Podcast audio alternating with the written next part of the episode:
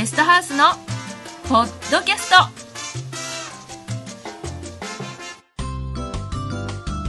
ご機嫌いかがでしょうか？ゲストハウスです。前回のお話は買ってはいけない土地のことでした。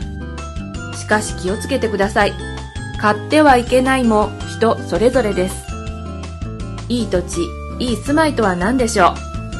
私たちはこう考えます。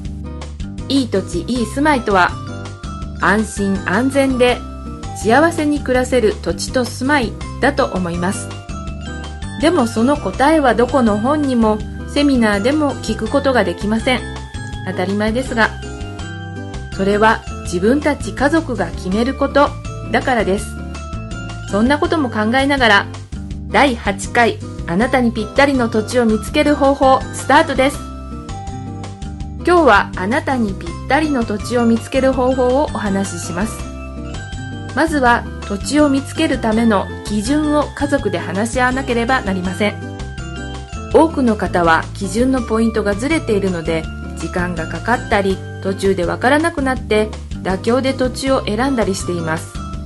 そうならないようにぜひ土地選びの基準を作ってください。まず不動産を資産として考えるかどうかということ。不動産を資産として考えるってどういうことでしょう？例えばご両親の家があって将来はそちらに帰ることになるとしますね。そうすると購入した不動産は売却しなければなりません。もし20年30年後に売却するのであれば人気のある場所を購入した方がいいですよね。これから日本は少子高齢化で人口が減少します。2010年の統計でもすでに日本は600万戸以上家が余っているのです。